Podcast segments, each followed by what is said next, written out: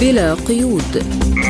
برنامج واسع الطيف نطلعكم فيه على آخر المستجدات على الساحة العربية والعالمية. حصريا من إذاعة سبوتنيك. ومن استديوهاتنا في موسكو نرحب بكم مستمعينا الكرام في حلقة جديدة من بلا قيود. أرافقكم فيها أنا فرح قادري والبداية بأبرز العناوين. الخارجية الألمانية تعترف بتوريد دبابات إلى أوكرانيا غير صالحة للاستخدام. الدفاع البحرينيه تعلن عن مقتل شخصين وإصابة آخرين على الحدود السعودية بمسيرات قادمة من جماعة أنصار الله اليمنية. روساتوم تقوم بتطوير التقنيات النووية الطبية في الجزائر. لازلتم تستمعون إلى برنامج بلا قيود. ونبدأ التفاصيل بملف الأزمة الأوكرانية حيث اعترفت وزيرة الخارجية الألمانية أنالينا بيربوك بأن برلين قدمت لأوكرانيا دبابات قديمة أو غير صالحة للاستخدام في بعض الحالات. وقالت في تصريح لها للإعلام هذا لن يساعد إذا أعطيتم وعودا وبعد ذلك لن تستطيعوا تقديم ذلك أو قدمتم أي شيء غير صالح للاستخدام. ومن جهة أخرى قال منسق الاتصالات الاستراتيجية لمجلس الأمن القومي جون كيربي إن البيت الأبيض ليس لديه إعلانات في هذا الوقت فيما يتعلق بتوفير أنظمة الصواريخ التكتيكية بعيدة المدى ATACMS لأوكرانيا.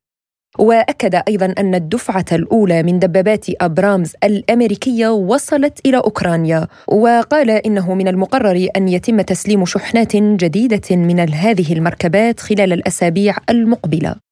كما أفاد وزير الداخلية الروسي فلاديمير كولوكولتسيف خلال اجتماع مع رئيس الوزراء الأرميني نيكول باشينيان في يريفان بأن الغرب يريد استغلال الوضع بشأن أوكرانيا لإخراج روسيا من جنوب القوقاز مؤكدا أن الولايات المتحدة غير مهتمة بأرمينيا والأرمن. ولمناقشة هذا الموضوع أكثر نستضيف معنا الخبير بالشؤون الإقليمية والدولية الأستاذ هاني الجمل. أهلا وسهلا بك أستاذ هاني وشكرا لتواجدك اليوم معنا في برنامج بلا قيود. أهلا وسهلا بسعادتك دكتورة واهلا بالسادة المستمعين المتابعين لبرنامجك عن كفد. يعني بداية نتحدث عن الاعتراف الصريح لوزيرة الخارجية الألمانية في أن نماذج الأسلحة التي أرسلت إلى كييف غير صالحة وغير صالحة للاستخدام بسبب عدم توريد الذخيرة المناسبة. لماذا برأيك جاء هذا التصريح الآن؟ يعني ما الهدف من من بثه حاليا؟ آه، من المعلوم إن ألمانيا وقعت على اتفاقية ضمن 111 دولة موقعة اتفاقية أوسلو لمنع انتشار الأسلحة وبالتالي توريدها الأسلحة القديمة لأوكرانيا كان ذرا رماد للدفع الألماني لدعم الدول الأوروبية في الكافة الأوكرانية ضد روسيا هذا التحرك الذي قامت به ألمانيا طبعا هو تحرك ضمن آليات تمتلكها وزارة الخارجية ووزارة الدفاع دون استخدام العديد من الاستئذانات والإجراءات الخاصة التي منوط بها المجلس التشريعي في ألمانيا. هذه المجموعة من الأسلحة القديمة هي التي للأسف كانت يدوبك اللي ممكن تقدم الخدمة البسيطة لأوكرانيا في هذا التوقيت وبالتالي السماح لها ودخولها المعركة كان مشروط ببعض الشروط. أولها إن ألمانيا لا تمتلك القرار المباشر جدا بالنسبة لوزاره الخارجية أن تقدم العديد من الأسلحة المتطورة دون إجراءات خاصة بالداخل الألماني وبالتالي دخولها معركة هذا الشأن شيء طبعا صعب جدا عليها اتخاذه وبالتالي كان من السهل واليسير عليها تقديم بعض الأسلحة التي ليست لها فائدة كبرى في تحول مسار الحرب الروسية الأوكرانية. اعتراف وزاره الخارجية هو اعتراف ضمني بيقول إن ألمانيا كما أعلنت على لسان رئيسها إن هي حاولت تعلن أكثر من مرة للجانب الروسي إنها ليست طرف في هذا الصراع وبالتالي إن كانت هي ضمن مجموعة الاتحاد الأوروبي في دعم أوكرانيا قد تكون بالسياسة الجماعية هي موافقة لكنها بالسياسة الفردية. وقدمت لكن مساعدات مادية. تعتبر يعني ألمانيا من الدول لم يكن بالشكل الأمثل وبالتالي تسليم هذه الأسلحة دون وجود ذخائر يتم استخدامها. في هذا المعترك يؤكد على أن ألمانيا ثابتة على موقفها كما أعلنت من قبل الله لن تكون رقم مهم في هذا الصراع آه، ما بين أوكرانيا وما بين روسيا، معنى ذلك إن ألمانيا بتحاول أن تصيغ موقف جديد لها في هذا الحرب لأن استطالة توقيت الحرب ادت بما يدعي للشك ان هناك ميزة نسبية للتواجد الروسي في هذه الحرب وأن حرب الاستنزافات التي حاول الاتحاد الأوروبي وأمريكا من بعده أن يستنزف فيها القوات الروسية لم تنجح على الإطلاق.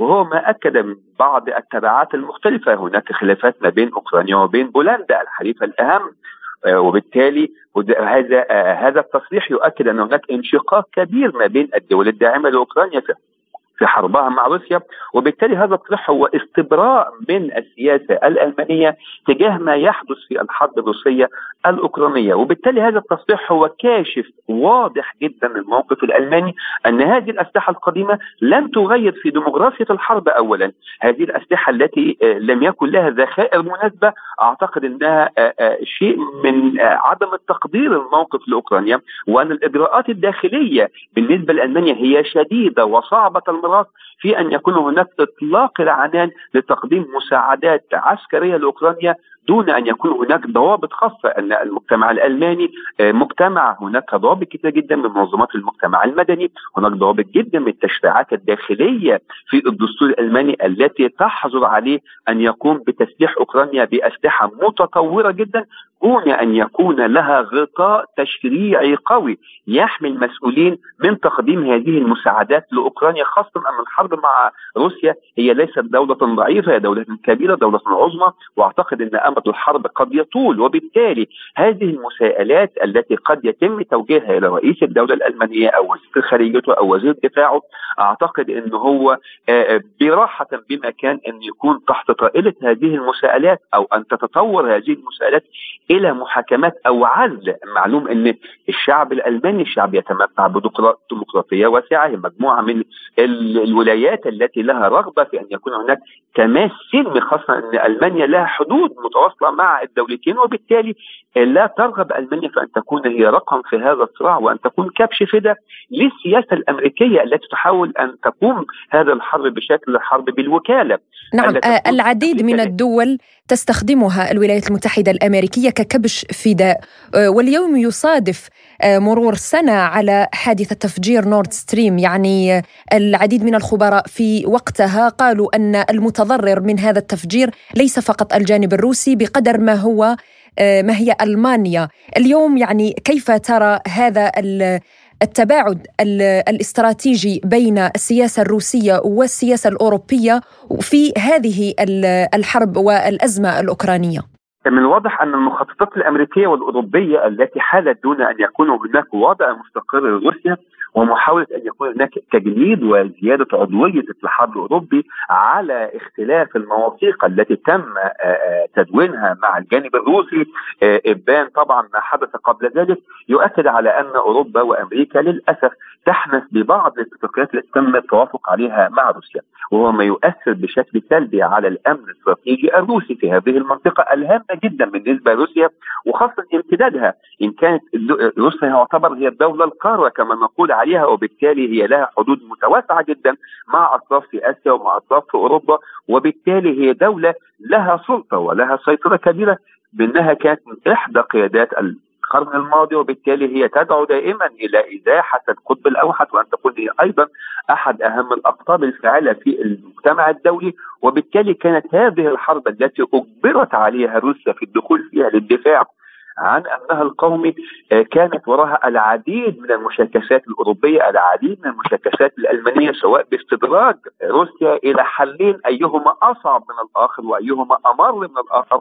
سواء في الانخراط في حرب طويلة مستدامة يتم استعراض فيها القوة بين الأطراف الفاعلة وهناك ترويج للأسلحة آه، الأوروبية والأمريكية وأيضا الروسيه في إنجاز الحرب هذه الحرب أو من خلال للأسف قدم بعض الأراضي الروسية أو أن تكون هناك أخطار تداهم الحدود المنتهبه الروسية مع الدول التماس التي كان هناك اتفاق ضمني ومعلن جدا ما بين أمريكا وروسيا والاتحاد الأوروبي ألا يتم اصطياد هذه الدول المنفصله عن الاتحاد السوفيتي سابقا والا تكون عضوه في الاتحاد إلا إن هذا الحنث في هذا الاتفاق أدى إلى تاجج الوضع الراهن.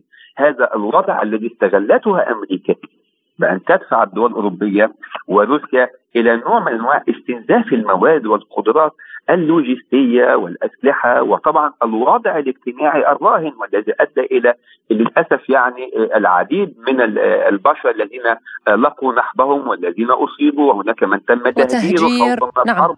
وبالتالي هذه أوضاع إنسانية آه، قاسية على القلب. هناك تهجير قسري بسبب الحرب هناك اختفاء قسري أيضا بسبب الحرب. التجنيد الإجباري كذلك. نعم آه، نتحدث آه، عفوا عن المقاطعه أستاذ يعني البيت الأبيض قال إن الولايات المتحدة الأمريكية تستنفذ يعني الأموال لدعم أوكرانيا في الأسابيع المقبلة. برأيك هل يمكن القول اليوم أنه إذا استمرت المساعدات الغربية وتحديدا يعني من الولايات المتحدة الأمريكية للجانب الأوكراني سيجعل من آه، الاقتصاد الأمريكي يعني يعاني أكثر وربما نشهد مظاهرات شعبية لا تقبل بهذا الدعم الأوكراني المستمر؟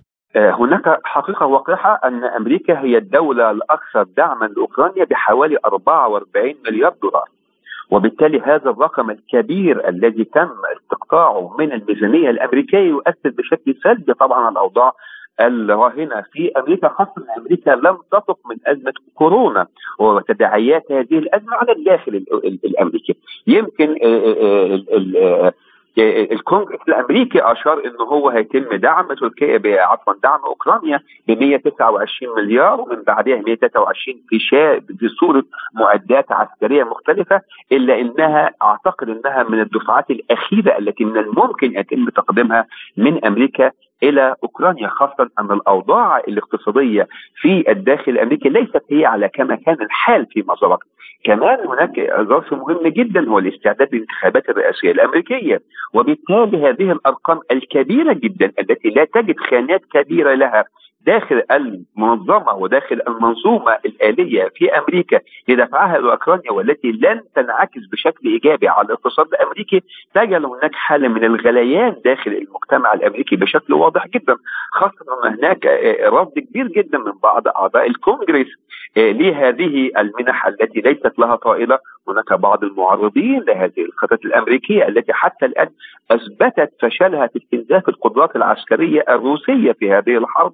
ومن ثم فإن الطرف الأضعف هو أوكرانيا لن تستطيع أن تستخدم هذه الأموال بالشكل الأمثل ولن تستطيع أن تستخدم هذه الأدوات الحربية المتطورة حديثا في حربها مع أوكرانيا والتي تمتلك روسيا فيها القدرة على الدفاع والقدرة على الهجوم والخبرات العسكرية الحالية وبالتالي الموقف الأوكراني لن أكيد طبعا الموقف الأوكراني لم يكن هو الموقف الفارس الذي ادى على جواده لكي يحقق أحلام الغرب وأمريكا في هذه الحرب ومحاولة استنفار واستنزاف القدرات الروسية، هذه الأرقام التي تم الإعلان عنها بالبيت الأبيض أعتقد إنها من العلامات التي سوف تكون فارقة سواء كان في الداخل الامريكي على الأوضاع الاقتصادية وبالتالي من الممكن أن يكون هناك خروج لبعض التظاهرات إلى هذه السياسات الفاشية الأمريكية آه، في هذه المنطقة، أيضا استغلال المنافسين في الانتخابات القادمة. لهذه النقطة لضرب آه، آه، الانتخابات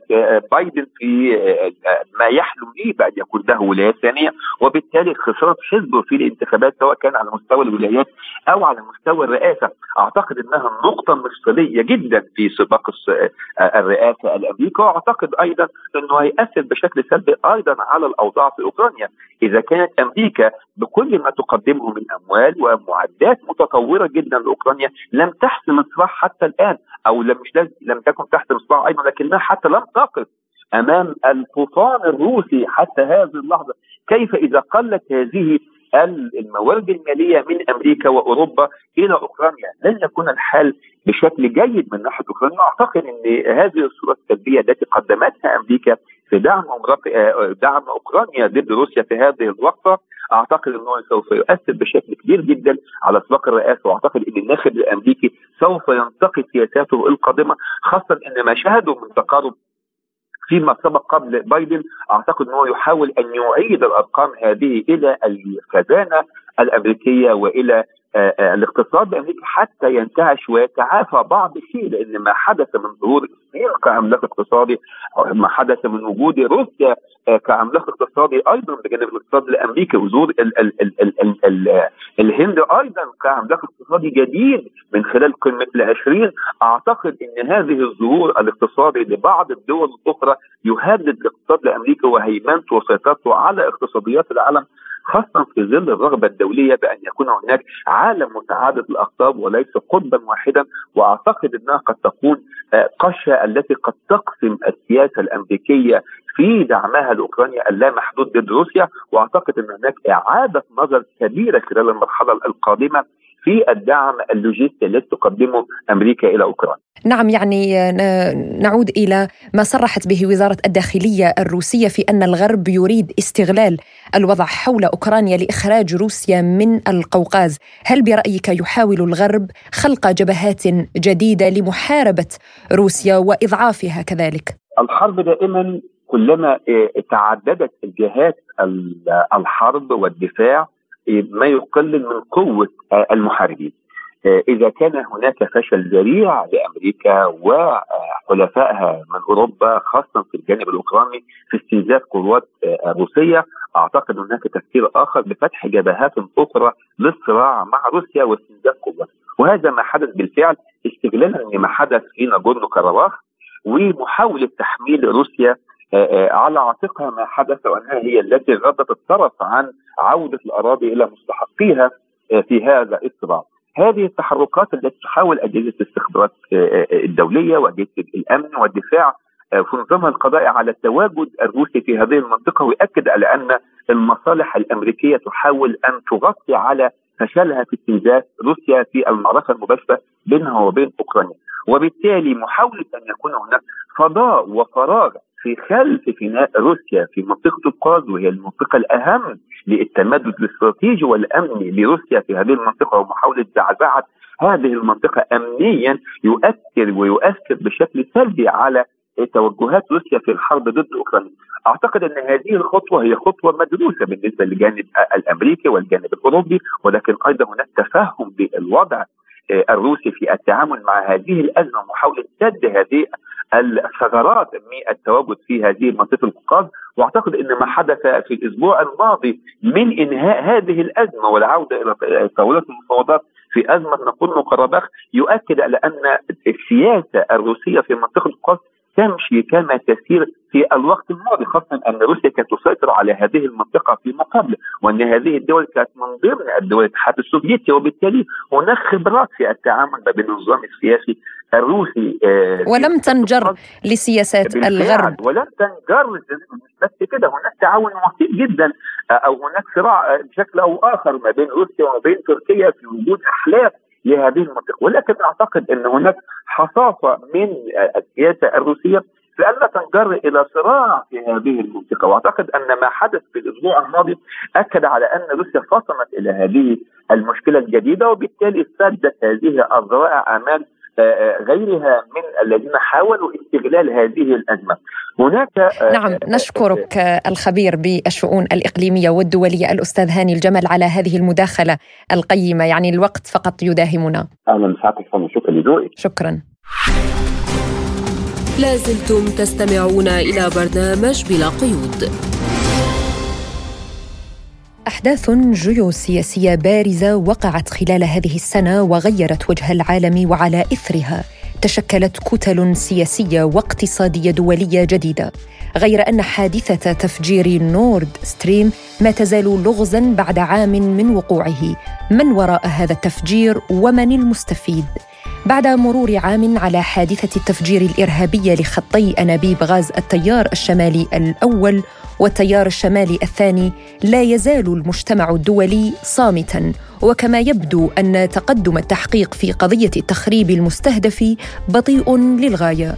يصادف اليوم السادس والعشرين من سبتمبر أيلول الذكرى الأولى لتفجير خط غاز نورد ستريم الإرهابي الذي استهدف خطي الغاز اللذان تمد بهما روسيا القارة الأوروبية بالغاز وطلبت روسيا عقد اجتماع لمجلس الأمن الدولي في الثاني والعشرين من فبراير شباط الماضي بشأن المعلومات الجديدة حول هذه التفجيرات.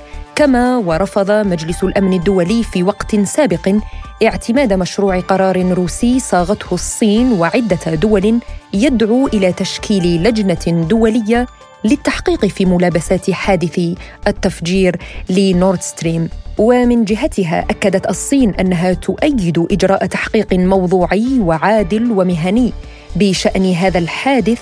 وقال المتحدث باسم وزارة الخارجية الصينية وانغ وين بين في مؤتمر صحفي لقد مضى ما يقرب من عام على انفجار خط أنابيب نورد ستريم. لكن يبدو أن تقدم التحقيق بطيء للغاية. أما تلك الدول التي تدعي الانفتاح والشفافية فقد ظلت صامتة تقريبا بشأن قضية الحادثة وهو أمر محير.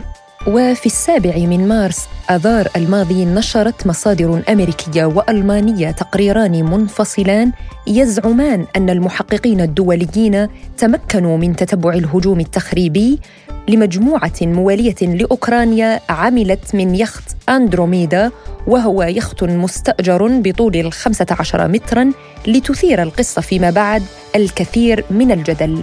لقد كان العمود الفقري للجنة التحقيق الدولية في هذا الانفجار يتألف من خبراء من الدنمارك والسويد وألمانيا وهي الدول التي يعبر هذا الخط مياهها الإقليمية في وقت لم يسمح لروسيا بالتحقيق في الهجوم الإرهابي.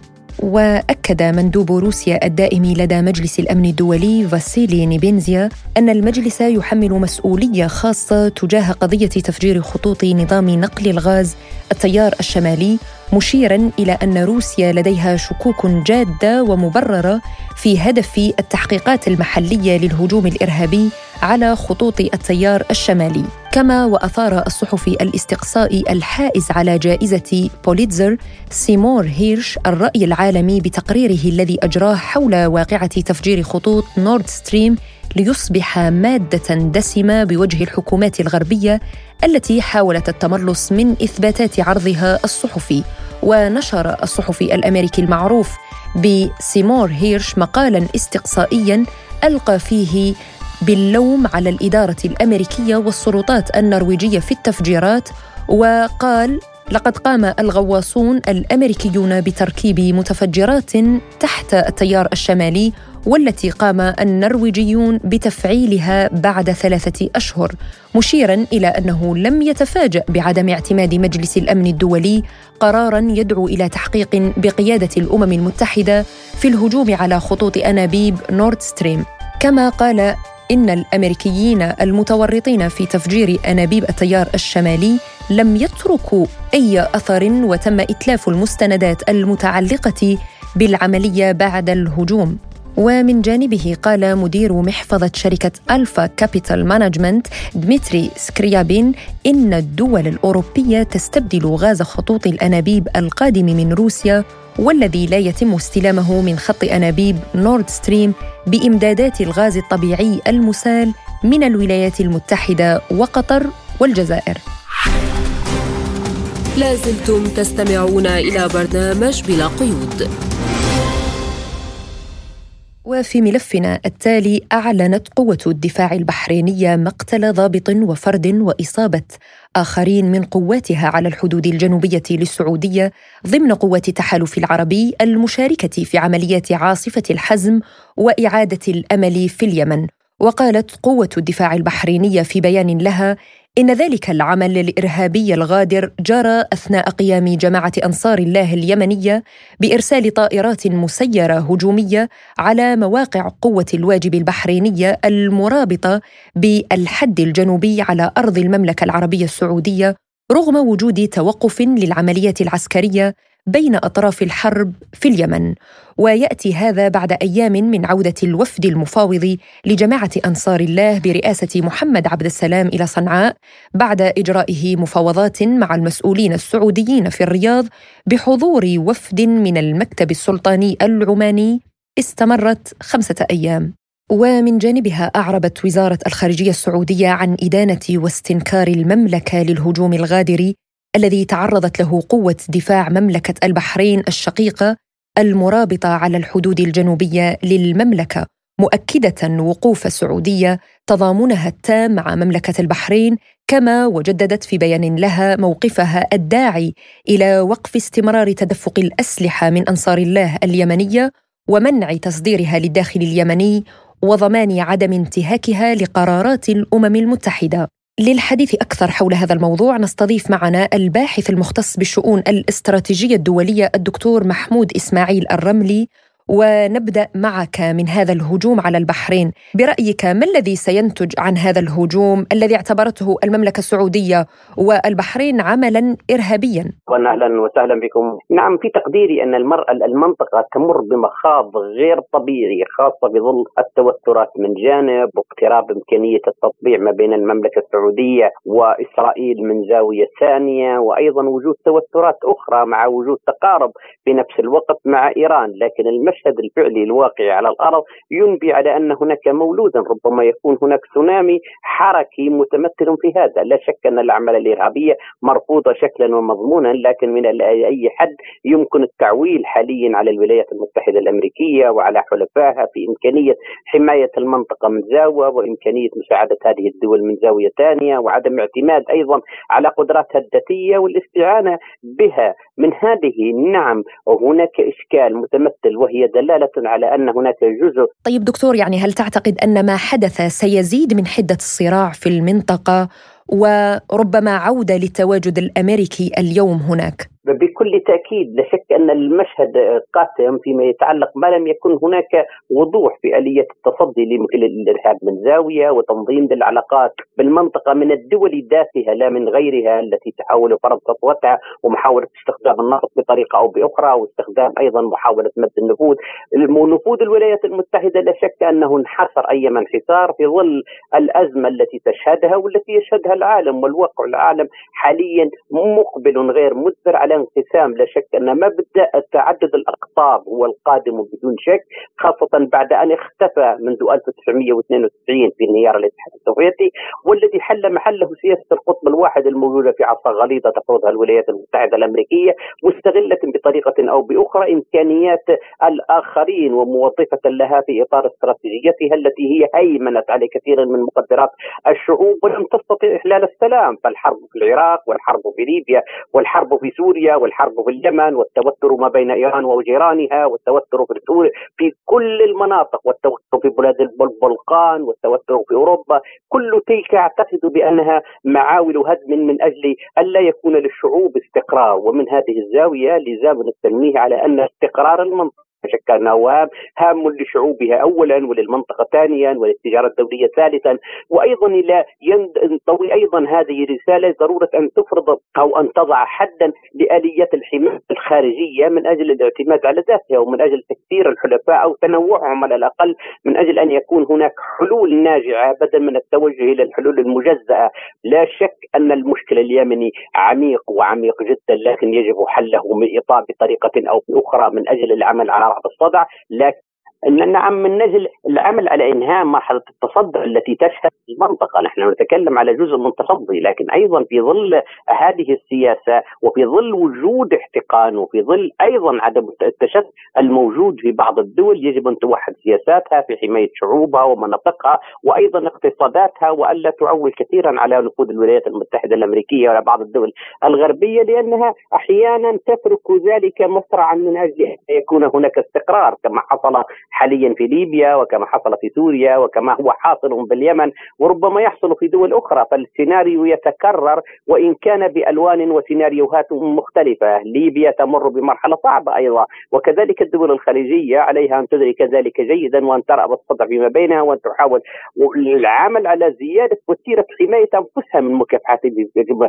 تنسيق السياسات الدفاعية والأمنية وتبادل المعلومات والعمل على فرض سياسات وقائيه والعمل على تنوع مصادر ما يتعلق بهذا وأن يكون أيضا هذه الدول مؤكد أنها ستسعى في أن في هذه الحادثة خطيرة يجب أن تفسر تفسيرا عمليا وامنيا وعلميا واستراتيجيا حتى لا تتكرر. كما تعلم المنطقة تشهد صراع لسنوات برأيك هل سيكون لهذا الهجوم تأثير على مجرى خطة السلام في اليمن خاصة وأن الشعب اليمني هو الجريح من كل هذا؟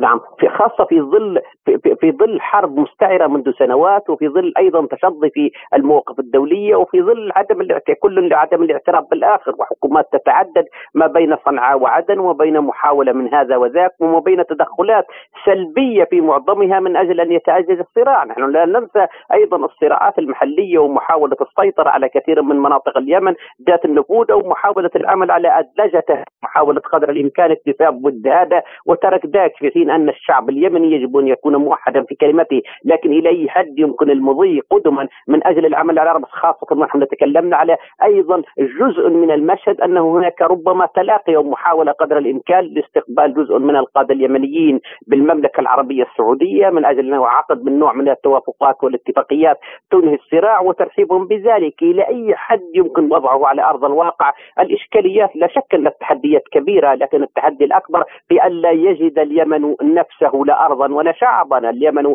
يفقد يوميا من أبنائه ومن مقدراته ومن إمكانياته والدول الأخرى أيضا تفقد من أمنها ومحيطها وإشكالياته ذلك تنعكس عليها سلبا في ظل هذه الظروف الصعبة. ويجب أن يبصر هذا الحادث وغيره من الحوادث قبله ويتمنى ألا تكون بعده في أنها ظواهر يجب أن تفسر من أجل إنهاء بشكل نهائي الناحية أو القضية اليمنية بشكل عادل بما يرضي الجميع ويحاول قدر الإمكان وضع اطر لعملية الحل يتم الحفاظ على اليمن الموحد وإمكانية التوجه أيضا في أن يكون الجميع مشاركا في سلطة وحكومة موحدة وأن يسعى إلى ذلك عاجلا غير آجل. نعم يعني دعوات للسلام ولا سلام في اليمن دون رفع الحصار ووقف العدوان ورحيل القوات الأجنبية، برأيك أليست هذه أبسط الحقوق للدول؟ نعم بأبسط الأمور لابد إذا وجد حل أو توجه إليه يجب أن يسعى بداية إلى وضع جدولة زمنية واضحة قابلة للتطبيق لسحب القوات الخارجية المتدخلة سلبيا في ما يتعلق بالشأن اليمني. العمل على ترك اليمنيين يقررون مصيرهم العمل على تمثيلهم تمثيلا عادلا العمل على أيضا على منع امتناع على تزويد السلاح فئة دون فئة العمل على أن يكون هناك حلول ناجعة العمل على أن لا يكون هناك أيضا تدخل سلبي في كثير من القضايا والنعرات الطائفية والعرقية لأنها لا تخدم اليمن ولا تخدم محيطه وإنما تخدم بعض الدول من أجل تاجيج الصراع ومن أجل استمرارية التدخل بطريقة أو بأخرى. طيب برأيك هل تعتقد أن أمريكا اليوم لها يد في افتعال هذه الحادثة وكأنها تراوغ المملكة السعودية لتهديد الأمن وتظل هي بالمنطقة؟ في تقديري أن الولايات المتحدة تستخدم أي سلاح من أجل أن تظل في المنطقة بشكل مستمر من أجل أن ترسل رسائل مفادها إلى حلفائها أو إلى أعدائها بأنني أنا موجود وأن هذا يفعل كذا حتى لا تتخذ إجراء أو حتى يمتنع على إجراء أو حتى يتخذ إجراء آخر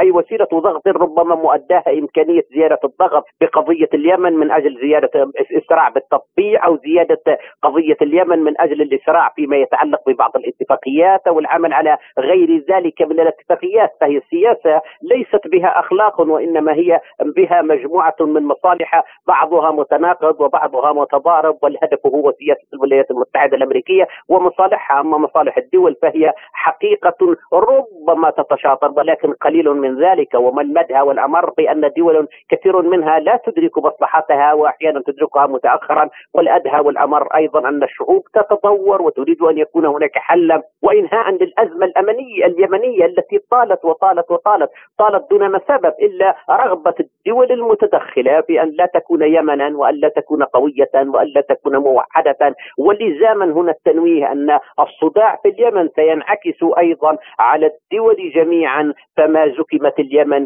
إلا ورشحت العربية السعودية والإمارات وغيرها والبحرين وغيرها من الدول كلها في محفل واحد وكلها بإناء واحد. الولايات المتحدة أتت من بعد كبير وكبير. نحن نتكلم على آلاف الأميال تقطعها من أجل ماذا؟ من أجل أن تغرس مثالبها ومحاولة قدر الإمكان للسيطرة. وهي لا شك أنها دولة قوية وعظيمة لكن هذه العظمة يجب أن توظف لصالح شعبها ولصالح العالم أيضا من أجل منع النزاعات. وليس اذكائها والتدخل بها سلبيا بطريقة أو بأخرى والعمل على اتخاذ قرارات أو فرض قرارات على الدول تتخذها إن تدخلت لأنها أحيانا تبكي نار الموضوع من أجل أن يتم اتخاذ قرار آخر وهو أمر موجود في إطار السياسات وما مفسر أحد بسياسات الولايات المتحدة إلا مطلع على كثيرا من القرارات التي اتخذت منذ الحرب العالمية الثانية وحتى هذه الساعة. نعم نشكرك الباحث المختص في الشؤون الاستراتيجية الدولية الدكتور محمود إسماعيل الرملي على هذه المداخلة القيمة. لازلتم تستمعون إلى برنامج بلا قيود. وفي ملفنا الاقتصادي التعاون الروسي الجزائري يثمر عن توقيع مذكرة تفاهم تتعلق بتطوير الطب النووي أقيم في العاصمة النمساوية فيينا حفل توقيع مذكرة تفاهم بين المؤسسة الحكومية الروسية روساتوم والطاقة الذرية الجزائرية كومينا على هامش المؤتمر العام السابع والستين للوكالة الدولية للطاقة الذرية. ووقع الوثيقة نائب رئيس قسم مدير الأعمال الدولية بمؤسسة روساتوم بوريس أرسييف ومحافظ الطاقة الذرية الجزائرية عبد الحميد ملاح واتفق الطرفان على تنفيذ مشاريع مشتركة للتعاون في مجال تطبيق التقنيات النووية غير المتعلقة بالطاقة في مجال الرعاية الصحية وتطوير الطب النووي في الجزائر في إطار تحديث مراكز للطب النووي بالجزائر. هذا وأكد محافظ الطاقة الذرية الجزائرية عبد الحميد ملاح وقال إن مساعدة روساتوم في تطوير الطب النووي في الجزائر سيكون لها تأثير كبير على تشخيص وعلاج أمراض الأورام السرطانية في بلادنا. وبالنسبة لكومينا فإن التعاون مع شريك مرموق مثل روساتوم سيكون أيضا مفتاح النجاح في تحقيق المهام التي حددتها لنا الحكومة الجزائرية. من جانبه علق بوريس أرسييف رئيس قسم مدير الأعمال الدولية بمؤسسة روساتوم الحكومية وقال تتعامل مؤسستنا مع مسألة تنفيذ مهامها في مجال الرعاية الصحية بشكل شامل حيث يتضمن عملنا في هذا المجال مجمع النظائر وإنتاج المستحضرات الصيدلانية المشعة وإنتاج المعدات الطبية ذات التقنية العالية كما ومعالجة المواد والمعدات الطبية والمنتجات الغذائية بالإشعاعات المؤينة وبناء مراكز الطب النووي. ونحن سعداء في أن تتاح لنا الفرصة لتطوير تقنيات نووية سلمية مبتكرة مع الجزائر. للحديث أكثر في هذا الموضوع نستضيف معنا من الجزائر الخبير بالشأن الاقتصادي الجزائري البروفيسور فارس هباش. أهلا وسهلا بك بروفيسور وشكرا لتواجدك اليوم معنا في بلا قيود. أهلا ومرحبا بك الأستاذة الفاضلة وبكافة السادة المستمعين عبر راديو سبوتنيك من موسكو. سعيد جدا بتواجدي معكم.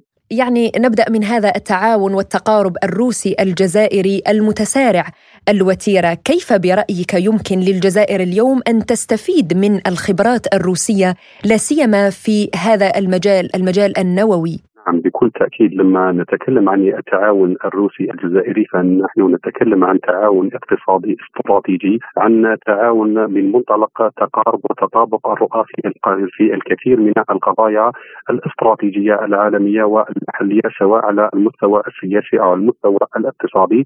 وبالتالي فهذا التقارب الاستراتيجي بين الجزائر وروسيا سهل التعاون الاقتصادي في العديد من المجالات وربما سوف يفتح العديد من الآفاق لتعاون أكثر ثراء وأكثر تنوعا وأكثر قيمة وأكثر فعالية في قادم الأشهر وفي قادم السنوات.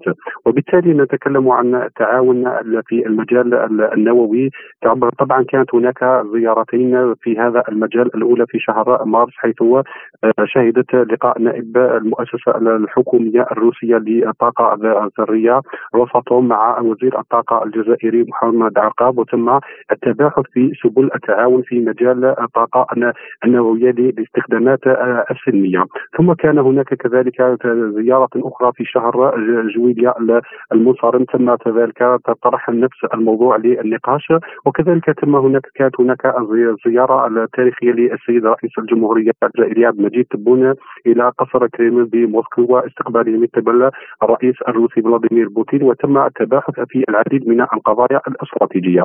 وبالتالي لما نتكلم عن الطاقة النووية فنتكلم نتكلم عن روسيا أحد أبرز القوى العالمية في هذا المجال التي لها باعا كثيرا وباعا متميزا في مجال الأبحاث الطاقة النووية طبعا في مجالات الاستخدامات خاصة السلمية والطبيه فالجزائر سوف تستفيد بشكل من الخبرات الروسية في هذا المجال خاصة في مجال الطب النووي وفي مجال كذلك استخدام التكنولوجيا النووية في إنتاج الطاقة الكهرومائيه وكذلك في مجال الأمن والسلامة النوويين. ولا يخفى عليك كذلك أن الجزائر تعاني الان في مناطق من الجنوب الكبير في في صحراء الجزائر من مخلفات عفوا من مخلفات الاستخدامات النووية للاستعمار الفرنسي. وبالتالي توجد العديد من المناطق التي تعاني من هذا المشكلة. وأظن أن التعاون في هذا المجال سوف يكون مثمرا جدا في تخليص وتنقية وتصفية المناطق التي مست آثار الاشعاع النووي الفرنسي أو التجارب النووية الفرنسية في الصحراء طبعا من هذه الإشاعات وبالتالي فروسيا تمتلك كل القوى وتمتلك التكنولوجيا اللازمة للولوج إلى طبعا هذه المناطق ويتم ربما تصفية وتنقية من هذه الألفاظ والإشاعات التي عانى منها سكان المنطقة وجعلت من هذه المناطق مناطق جرداء خالية من التنمية. أظن أن هذا التقارب سوف يأخذ منحا ابعد في قادم الاشهر وفي قادم السنوات خاصه لما نتكلم عن استخدام الطاقة النووية في المجال الطب النووي والتشخيص الإشعاعي وكذلك استخدام في النظائر المشعة. وبالتالي الجزائر كذا تعرف في الآونة الأخيرة. طبعا العديد من ربما ربما القضايا التي يمكن تكلمها في مجال الطب النووي وفي مجال استخدام الطاقة النووية للعلاج النووي. أظن أن هذا التعاون سوف يعطي متنفسا للمرضى الجزائريين وسوف يعطي كذلك قيمة مضافة للطب في الجزائر. أظن أن لما تكلمنا عن الناحيه الاستراتيجية من ناحية التعاون بين البلدان. أظن أن الجزائر أحلف أفضل حليف استراتيجي يمكن أن تتعاون معه وطبعا هو روسيا. طيب يعني كيف سيعود ذلك على الاقتصاد الجزائري وخصوصا أن الجزائر حاولت خلال هذه السنوات أن تنوع مصادر اقتصاداتها وأيضا شراكاتها وتوجهها نحو الشرق. بكل تأكيد النموذج الاقتصادي الجزائري خاصة منذ تولي السيد رئيس الجمهورية عبد المجيد تبون زمام الحكم في شهر ديسمبر 2019 عرف نظرة كلية استراتيجية مغايرة للنموذج الاقتصادي السابق، النموذج الاقتصادي السابق الذي كان يعتمد بشكل شبه كلي على الريع وعلى المداخيل البترولية وكذلك على شراكات أحادية الجانب مع الدول الغربية، هذه الشراكات التي لم تعطي ثمارها وهذه الشراكات لم تكن مبنية على أساس المصالح المشتركة وعلى أساس مبدأ رابح رابح وبالتالي كانت تنظر الدول الغربية خاصة لما نتكلم عن شراكة مع الاتحاد الأوروبي أن الجزائر مجرد اسواق لهذه المنتجات الأوروبية من دون أن تستفيد الجزائر من نقل الخبرات ومن نقل التكنولوجيا ومن تعاون استراتيجي حقيقي. وبالتالي أظن أن هذا التوجه للاقتصاد الجزائري المبني على أساس تنويع النسيج تنويع مصادر الدخل وتنويع النسيج الصناعي والفلاحي وتنويع الشركاء على أساس المصالح المشتركة وعلى أساس مبدأ رابح رابح أظن أن روسيا تعتبر أحد الأعمدة الرئيسية لهذا التوجه ولهذا التعاون كما أشرت سابقا أن التقارب والتطابق في الرؤى الاستراتيجيه في العديد من القضايا بين الجزائر وروسيا سوف يسهل من هذا التعاون وسوف ينمي ويقوي من هذا التعاون خاصة أن الجزائر تمتلك العديد من المجالات الاقتصادية التي يمكن أن تتعاون فيها مع روسيا ويمكن أن تكون محطة مهمة لتنويع الاقتصاد الجزائري وتطوير الاقتصاد الجزائري تكلمنا عن الاستثمار في مجال الطاقة النووية في الطب النووي في استخدام التكنولوجيا النووية في إنتاج الطاقة الكهرومائيه كذلك. يمكن أن نتكلم عن التجربة الروسية الرائدة في مجال الفلاحة وفي مجال الزراعة. نعلم أن روسيا من أكبر دول العالم منتجي للحبوب وسيطر على الاقتصاد العالمي في مجال الحبوب. أظن أن الجزائر في في في إطار ضمان أمنها الغذائي وفي ضمان تحدي الأمن الغذائي الذي هو يعتبر الآن تحدي عالمي.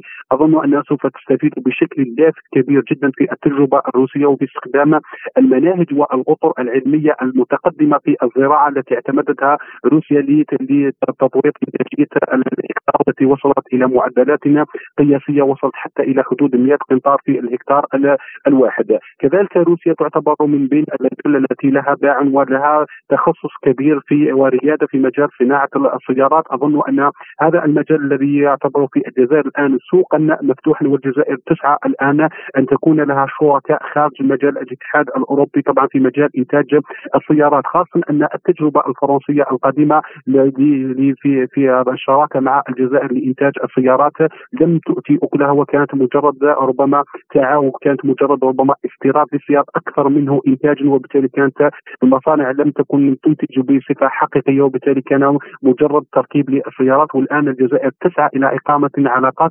تشاركية أساسها هو نقل التكنولوجيا ونقل الخبرات وتشارك حقيقي اقتصادي صناعي.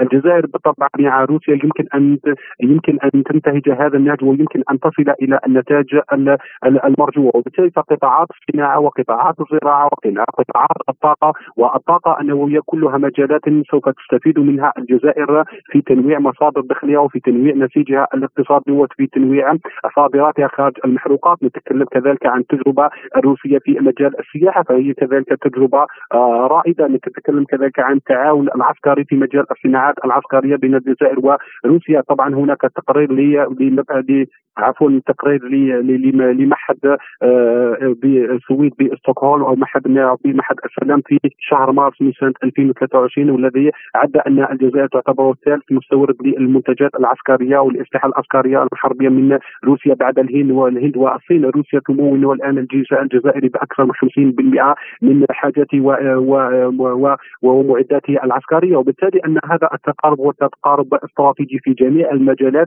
الآن فعلا أن لنا الأرقام غير طبعا غير كبيرة وغير معبرة عن حجم التقارب السياسي بين البلدين. أظن أنه الآن بدأ التأسيس لمرحلة قادمة مرحلة تكون فيها تعاون استراتيجي حقيقي بين البلدين سوف تسعى فيها إلى رفع حجم التبادل التجاري بين البلدين حجم التعاون الصناعي بين البلدين وتوطين صناعات حقيقية على مستوى الجزائر بين البلدين نعم يعني من المؤكد أن روسيا أيضا تستفيد من هذا التعاون، كيف ترى المبدأ الذي تتعامل به روسيا مع دول إفريقيا اليوم، مبدأ المنفعة المتبادلة، المصلحة المشتركة، مبدأ رابح رابح؟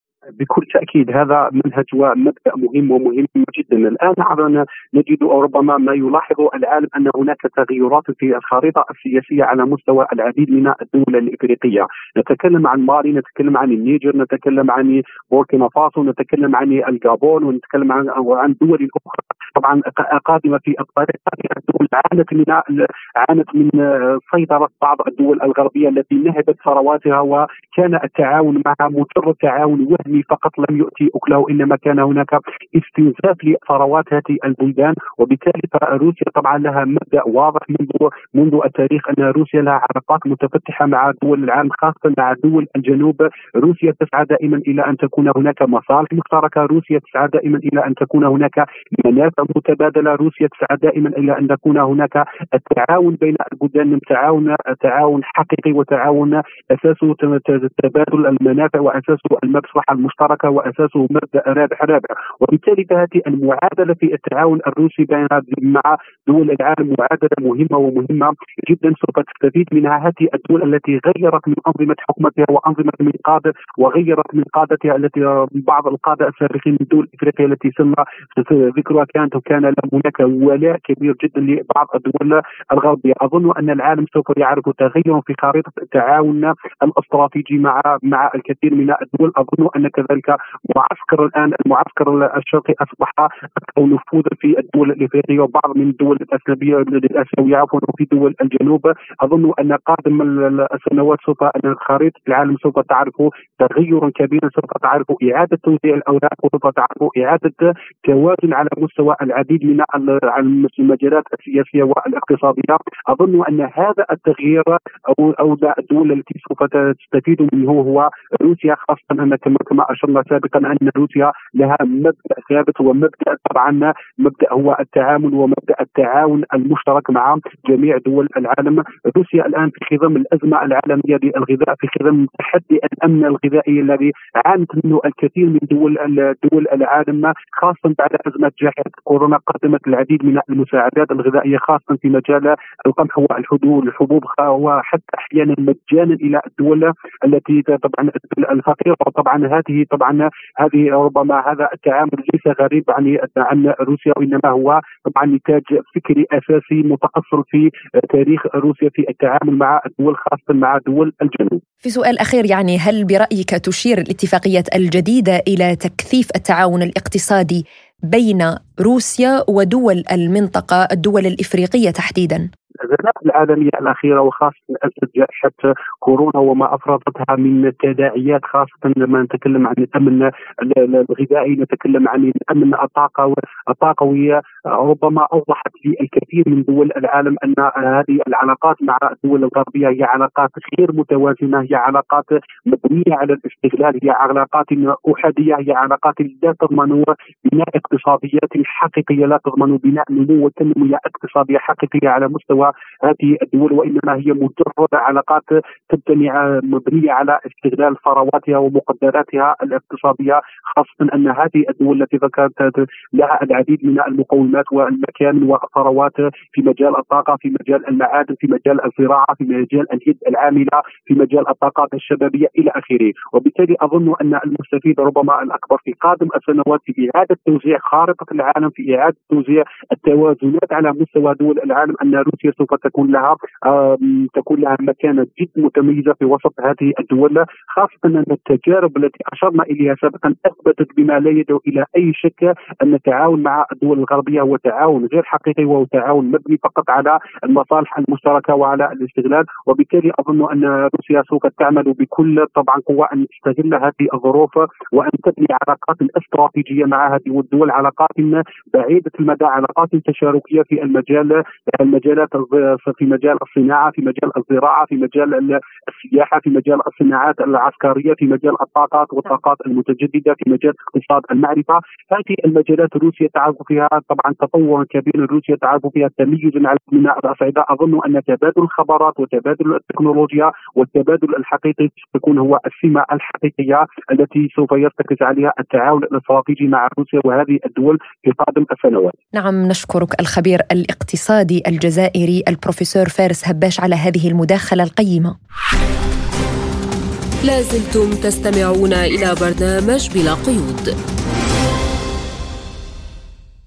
ونختم الحلقة بالملف الاجتماعي والأوضاع في مدينة درنا اثر هدم المنازل المنهارة في وسط المدينة والحركة التي تعود في بعض المناطق البعيدة عن المناطق المتضررة وما تشهده مدينة درنا من عمليات تعقيم وتنظيف للمناطق المتضررة من قبل بعض الشركات المحلية. عن هذا تحدث لنا مراسلنا في ليبيا ماهر الشاعري. مساء الخير عليكم. آه، طبعا إحنا في مدينة درنا تجولنا لمدة يومين آه، شاهدنا بأعيننا كمية الدمار والأضرار التي لحقت بالمباني والمنشآت الحكومية والمنشآت الخاصة والعامة في مدينة درنا. لا زالت فرق الإنقاذ تعمل لا زالت هناك سيارات في ميناء درنا. دخلنا لميناء درنا شاهدنا عمليات البحث. لا زالت الفرق تقوم بعمليات البحث نظرا لانعدام الرؤية واختلاطها بالطين والوحل.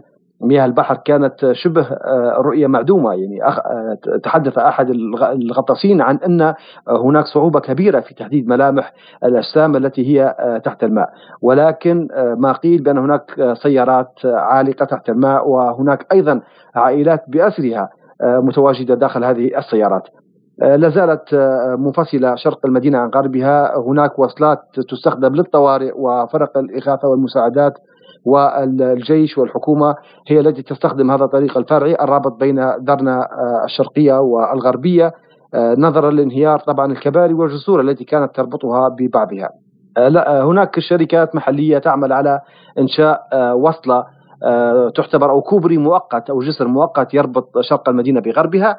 شاهدنا أيضا أعمال النظافة التي تقوم بها الشركات المحلية شاهدنا عمليات التعقيم شاهدنا آليات واستمرار العمل في مدينة درنا. هناك تجديد كبير من قبل قوات الجيش في الحركة داخل المدينة. أيضا فرض يوم الأمس يعتبر حظر تجول جزئي على أجزاء معينة وسط المدينة.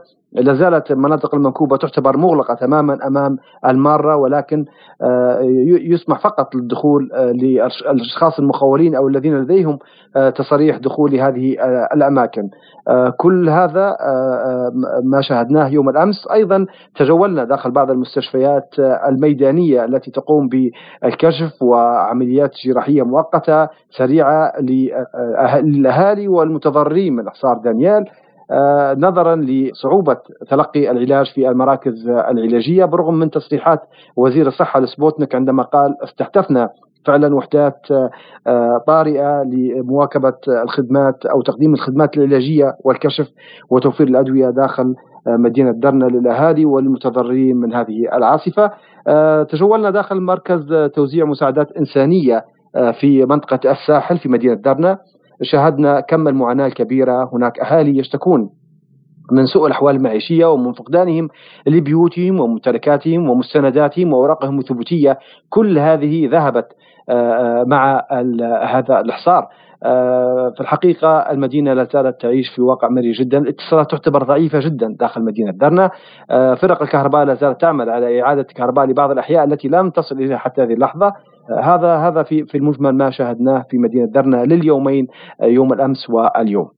كما وأضاف مراسلنا ماهر الشاعري فيما يتعلق بانتشار الأوبئة والأمراض المعدية في مدينة درنا آه، وفي الإطار العام كان هناك تصريح لسبوتنيك من مدير آه، المركز الوطني لمكافحة الأمراض بمدينة درنا والذي أكد بأن لا توجد خطورة من انتشار أمراض أو أوبئة في المدينة وكل الأمور تحت السيطرة وأن هناك فرق تعمل كإجراءات وقائية وإجراءات تعقيمية.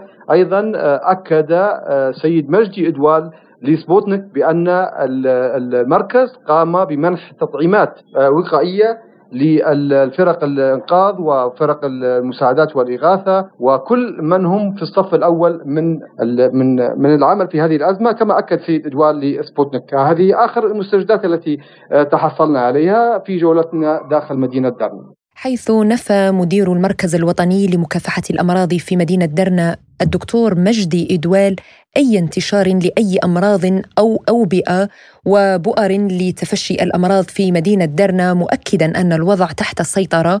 وقال إنه منذ بداية الكارثة تم تشكيل عدة فرق لاحتواء أي احتمال لانتشار الأوبئة وأن من أهم أعمال المركز هي الوقاية واحتواء أي تفش لأي مرض. مؤكدا أن الأمور الصحية والحالة العامة في المدينة مستقرة. ورصدت عدسة سبوتنيك في وقت سابق عددا من مراكز توزيع عملية الإغاثة والمساعدات الإنسانية في مدينة درنا شرقي ليبيا. وفي هذا الجانب تحدث أحمد الهدل مدير مركز توزيع الإغاثة التابع للهلال الأحمر بالساحل في مدينة درنا لمراسلنا في ليبيا. منذ الفجر الأول للكارثة حضر الهلال الأحمر ليبي فرع طبرق على شكل فرقتين فرقة معنية بانتشار الجثث والفرقة الأخرى معنية بالإغاثة. الهلال الأحمر الليبي فرع طبرق قام بفتح مركزين للتوزيع. المركز الأول في في حي باب طبرق تحديدا بمنسة الشهيد فتحي الطيرة والمركز الثاني في الساحل الشرقي ابتداء بورشة شخير ومن ثم منسة الانتفاضة. الهلال الأحمر الليبي فرع طبرق كان حلقة وصل بين قوافل الإغاثة القادمة من المواطنين ومن ثم تكيسه وتوزيعه على المواطن مباشرة نحن نعمل على تدليل الصعاب بشكل مؤقت على المواطنين سواء العالقين أو النازحين من, من, من الأحياء المنكوبة أو المقيمين في المدينة أنت كما تعلم أخي ماهر هناك صعوبة في في الحصول على الأدوية أو أو المواد الغذائية في هذه المدينة بحكم إغلاق المحلات والأوضاع الراهنة. نحن نعمل في ومن هذا المركز على توفير المؤونة توفير الأدوية توفير ما يحتاجه المواطن من مستلزمات شخصية أو أو أثاث وخلافه لتسيير عملية الحياة. وتتواصل أعمال توسيع الطرق وهدم المنازل المنهارة وسط المدينة بعد الدمار الذي ألحقه إعصار دانيال المدمر. وفي العاشر من سبتمبر أيلول الجاري اجتاح إعصار مدمر يسمى دانيال مناطق عدة شرقي ليبيا بسرعة بلغت 180 كيلومترا في الساعة مع كميات قياسية من المياه ما أسفر عن انهيار سدين يعود تاريخهما إلى السبعينيات وإطلاق ملايين الأمتار المكعبة من المياه فخلف بذلك دمارا كبيرا وأسفر عن سقوط آلاف القتلى والمصابين والمفقودين. وبعنف غير مسبوق ضرب هذا الإعصار منازل مدينة درنا الواقعة شمال غربي البلاد والتي يبلغ عدد سكانها وحدها ما بين 50 إلى 90 ألف نسمة فيما اختفت أحياء بأكملها. ومن جانب آخر أصدرت الحكومة الليبية المكلفة من مجلس النواب قرارا بإقالة المجلس البلدي لمدينة درنا بالكامل وإحالة أعضائه للتحقيق وجاء هذا القرار على خلفية تظاهرات شهدتها المدينة والتي نظمها المئات من أهالي المدينة ضد الفساد.